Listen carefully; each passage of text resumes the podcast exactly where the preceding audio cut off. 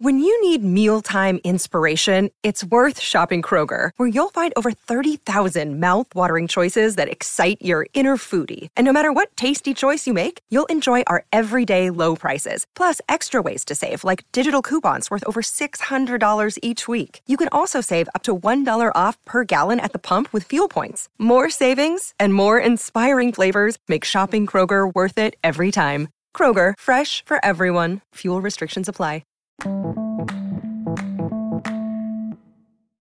What up, everybody? I'm going to initiate a call to action for everyone to donate $1.99 so that you can access the back catalog of the podcast as well as to help your podcast grow. I'm trying to grow the podcast and I want to do that with you guys and make it better and brighter and bring you more information.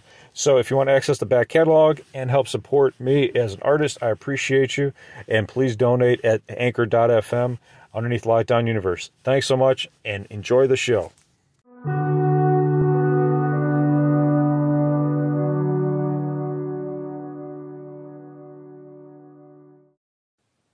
What up, what up, what up? Welcome back to Lockdown Universe, some of the bizarre, peculiar, and unheard of stories of UFO, legend, and paranormal lore. Welcome back, welcome back. Happy to be back. Hopefully, you guys are doing well and taking care of yourself. So, today I came across a really interesting article uh, on newsworld47.com, and it's about a story that involves leather skinned aliens exiting a massive cigar shaped UFO. Oh, and did I happen to mention they walk backwards? Have you ever seen that movie with Charlie Sheen uh, where he's like uncovering this um, alien conspiracy that where folks are working for uh, jet propulsion labs and the aliens like their knees bend backwards. Um, it's called the Arrival, I believe. I'm just gonna look it up here. Arrival. Pretty sure it's called The Arrival. yeah, it came out in 1996. It's actually a really good movie. If you get a chance to see it, I mean, you think, oh, Charlie Sheen, funny guy. No, he's actually serious in this one. He's like a scientist. It's actually really good. But anyway, um, that story, that that movie is pretty crazy too because it involves a lot of the conspiracy theories that we talk about. Um, kind of wraps them all up into one. It's actually free on Amazon Prime if you have it. So that's cool. It's on Tubi as well. Really good. Really good. I think you should check it out. But anyway, this story involves uh, the city of Belize in 2003. Uh, it's a it's a capital city uh, that has a population of 70,000. And it involves a family that uh, saw and witnessed these very bizarre leather skinned backwards walking aliens. Very tall, too. They called them giants. So there was there is a professor from Montana State University. Her name's Dr. Clark. Um, she has degrees in history, English, psychology, and she wanted to find out more about this uh, particular event. So she went down to Belize and did a little investigating and found out that uh, while she was in her voyage, they these individuals, these witnesses, talked about UFOs that were commonly seen in Belize, and they called these people the Sky People. And a woman named Serena tells about what her grandfather saw while he was 102 years old. This is wild. My this is her exact quote. My grandfather said he saw these aliens when he was a boy. My grandfather uh, is from Belize. He, he is 102 years old, and uh, he states that they've been here for a long time. Their bodies are tall and skinny, but their legs are huge. Their knees allow them to walk backwards. We call them backward walking people. They have strange heads, and when they're walking, their heads flip backwards so they can see where they're going. I watched this. Uh, I watched as this tall, crafty girl, not yet a woman, mimicked what she shared with me. So she was trying to walk backwards like these aliens do. She said it was quite funny. Her family, uh, especially her cousins, laughed and mimicked how the aliens moved around as they were all kind of giving their description of this these bizarre creatures. And uh, Dr. Clark asked Serena, she said, Have you have you seen these creatures up close? Serena responded, Not too close, but close enough to see how they can walk. I can't describe their faces, but I can tell you they have very large heads. And, you know, the doctor wanted to know do they walk forward as well? She says, Oh, yes, they walk forward, but they also walk backwards, like they are constantly checking what is behind them. Doctor asked, What else can you tell me about them? And Serena said, They typically stay away from villages and cities. I don't think they want us to know about them, and they come from the stars. Uh, and she said, Doctor said, Why do you think they come from the stars? And Serena said, Because they're, they are always coming on a UFO when we see them. Doctor wanted to know about the last time they had seen them. Serena said, I've seen them more than once. In those days, my grandfather had a small farm in the Stan district. I spent many weeks with him when I was a girl. And the doctor wanted to know how old are you how old were you when you saw these people or these aliens who walked backwards? Serena said, I was about six at the time. I thought they were funny. The last time I saw them I was about fourteen or fifteen, and they were no longer funny. They made my skin crawl. I was never close enough to, to see exact features, but what I did see was terrifying. I was able to see their spaceship too. It was long like the cigars my father buys in Havana, round and long. So that's what's interesting. They're not exactly a rectangle, they're long and round like a big cigar. Um, and she said, I've never seen anything like it before. It was huge. It had no wings. I don't know how it could fly. Papa said their skin was like a snake. So I'm imagining like scales and leather like, right? But their features were human like except for the heads and their legs and their skin. I should say that they were shaped like a human, so it kind of sounds like they just had arms and legs similar to a human.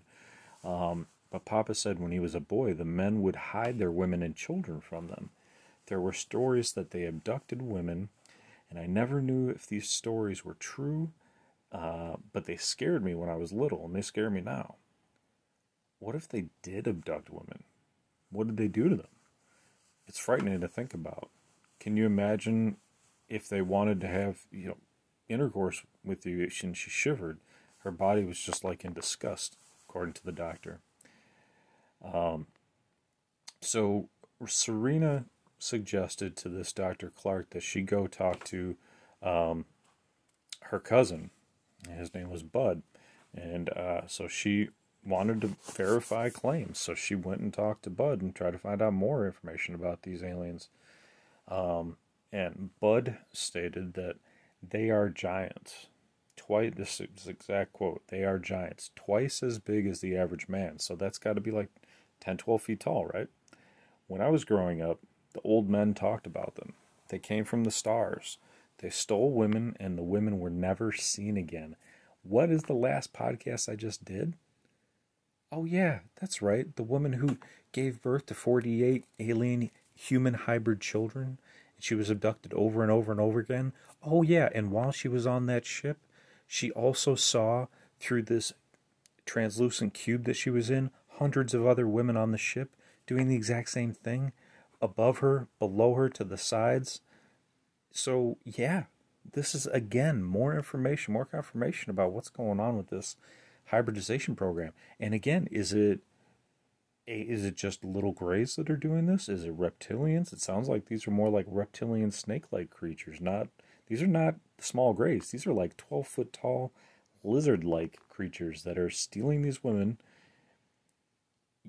incorporating their DNA, and creating some bizarre creature out of it. Um, he stated that they their culture believed that they raped and forced these women to have their babies, and that was the most popular conclusion. Um, one day I was at my uncle's house and it was daylight. This is back to his quote. There wasn't a single cloud in the sky. I saw a UFO. It was long, cylinder shaped, and it was a craft and glowed orange and then it turned gray. Back to the gray type, you know, flat matte gray that we typically see, but it was glowing orange. Typically, these craft glow when they're emitting energy. Okay? Takes a lot of power to emit that much energy. Bud stated that I crouched down to make myself small so they would not see me. The craft landed, and I saw a giant creature get out of it. At first, it walked forward, and then all of a sudden, it began to walk backwards. Its knees actually reversed, its head pivoted, and it walked backwards. It's difficult to describe this. It rotated its head around so it looked like it was going forward, even though it was walking backwards. This is one of the most bizarre alien encounter stories I've ever heard. Bud continued his story. He said, I know this doesn't make much sense, but it is what I saw. I can't explain it much better than this. All I know is that this creature is uh, that I saw is not of this earth. I called my uncle and he saw it also, and we both agreed that it was best not to talk about it. I've never seen or heard uh, of any backwards uh, walking people before this. Sometimes I think it's only my family that knows about them. But if that is the case and the truth, they have been targeting my father and my grandfather before him, which might not be that impossible because they have been known, aliens have been known to harvest DNA from family uh, family bloodlines over the years. Old men say that it was for the women uh, and that was the reason they were here. But I've never heard of any disappearances of women that I know of in my lifetime. I know that these creatures exist. I know they come in spaceships, but that's all I know, and frankly, I don't like to talk about it. I think there are things in the universe that we are not supposed to know. Now, this is very common with Native Americans in the U.S., where the Native Americans do not want to talk about uh, any of these skinwalkers, any of these aliens at all, because to talk about them is almost like to give permission or or kind of like summoning them to your location. Um, just simply by thinking about them, talking about them, communicating about them. Um, and then he pulled up. Uh, Bud left the doctor, and um, and Dr. Clark documented her uh, her conversation with this family. But isn't it interesting? You know, there's a couple theories about this. You know, one is is this only occurring in Belize? Is this only occurring to this particular family? Is this a money grab? Doesn't seem so because they haven't written books about it and haven't heard about it much at all in UFO lore. Is this, um, are they targeting this family? for a particular reason, because of their DNA. We know that certain alien groups are targeting DNA populations because they need that specific DNA. And they use that DNA to mix with theirs, and it seems to work better. Seems to have, it seems to produce a finer product. To be rough and blunt, but these cigar-shaped ships are what's very interesting to me because these cigar-shaped ships have been referred to and discussed and, and, and brought up by many different uh, cultures around the world, not just in Belize, but all over. Um, there's these cigar shaped ships, they're very long. And, you know, when we, t- when we can identify a ship, then we can start to identify which species it is and hopefully try to target it down and, and bring it, narrow it down to figure out what's going on with that specific species, what is their goal, what is their end game so we can kind of start to devise, you know, some sort of defense strategy uh, against this. So that being said, you know, there was what is believed as the Eisenhower Treaty, which allowed certain species, typically the greys, the the Zeta reticulans, to kidnap up to a million people a year to work and be not work, but to to be subjects for them scientifically but then they seem to abuse that that treaty, and now we have some issues with them. But that's only one species. These backward walking, head twisting, Linda Blair, exorcist sounding, lizard like, reptilian, two, 12 foot tall aliens, uh, I've never heard of before. And they sound terrifying, dude. they sound terrifying. I'll tell you what, because if you watch The Arrival, you'll see just how crazy it looks to have a backwards walking alien. Um, and how powerful that is. You think about these DNA farmer uh, science projects basically they're combining science uh, and they're combining DNA in their scientific projects to make a better product, make a better body.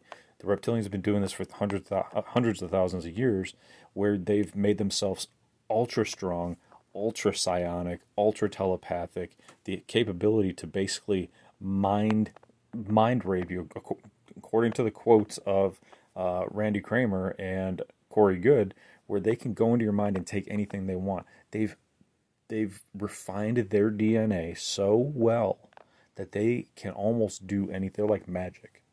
Okay? And that's why we have these stories about vampires. You know, we have these stories about vampires and people people think vampires are, you know, are fake, but you know, if you look at what a vampire is, it's a shapeshifter. It ship, shape, shape shifts its shape when it turns into like a vampire-like creature. It sucks on the blood. What do these what do these reptilians do? They feed on adrenochrome and the fear, and so they put these people into a fear-like state by attacking them, drinking their blood, their life force, and then using it for their power. And that's exactly what these reptilians do.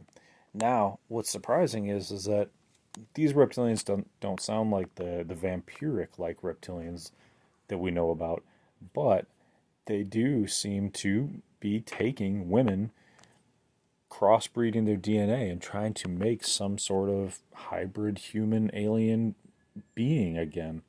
But why? So that they can have more species here on Earth, so that they can have a connection. One thing that's really interesting to think about is if they are telepathic and have hive mind capabilities, um, if they were able to create a human alien hybrid and place them here on Earth, is it possible for them to use their tel- telepathy and communicate with that being, gain information from a distance, right? Almost like remote viewing, gathering information from a distance from this alien hybrid to find out any information that they want from what this being is able to, to to, communicate with them, right? Let's say this being looks very human and it's able to hide its alien um, images or its a- alien characteristics, right? It can go to school, it can get a job, it can do whatever it needs to do, and it can infiltrate. That can relay tons of information to any species that can create a, a hybrid. And then all of a sudden, they basically have a spy on that planet. And imagine if they have many of these on any planets that they go to, right? Let's just cross pollinate a hybrid and we'll put it in we'll put it into this uh, population.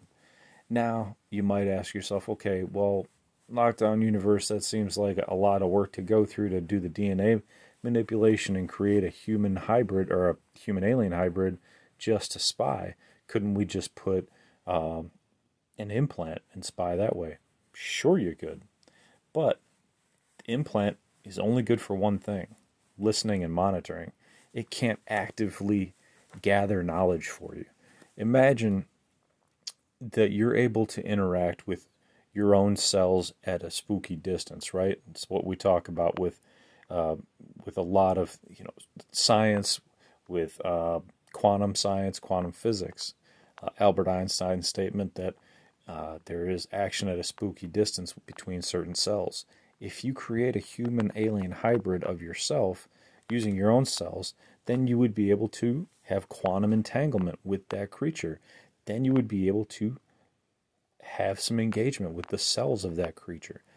Then, if that creature goes out into the community, goes to school, goes to work, gathers information, you can also communicate, but you can also ask it to do certain things as well and this thing might not even understand what it is.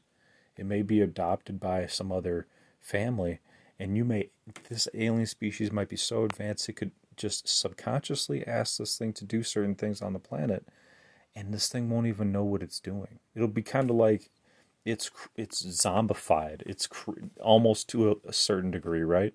It'll think it's an individual. It'll think it's just a, a human, but when you're communicating with this thing on a subconscious level, like these advanced species are able to do, you could implant small thoughts. Say, hey, you know what?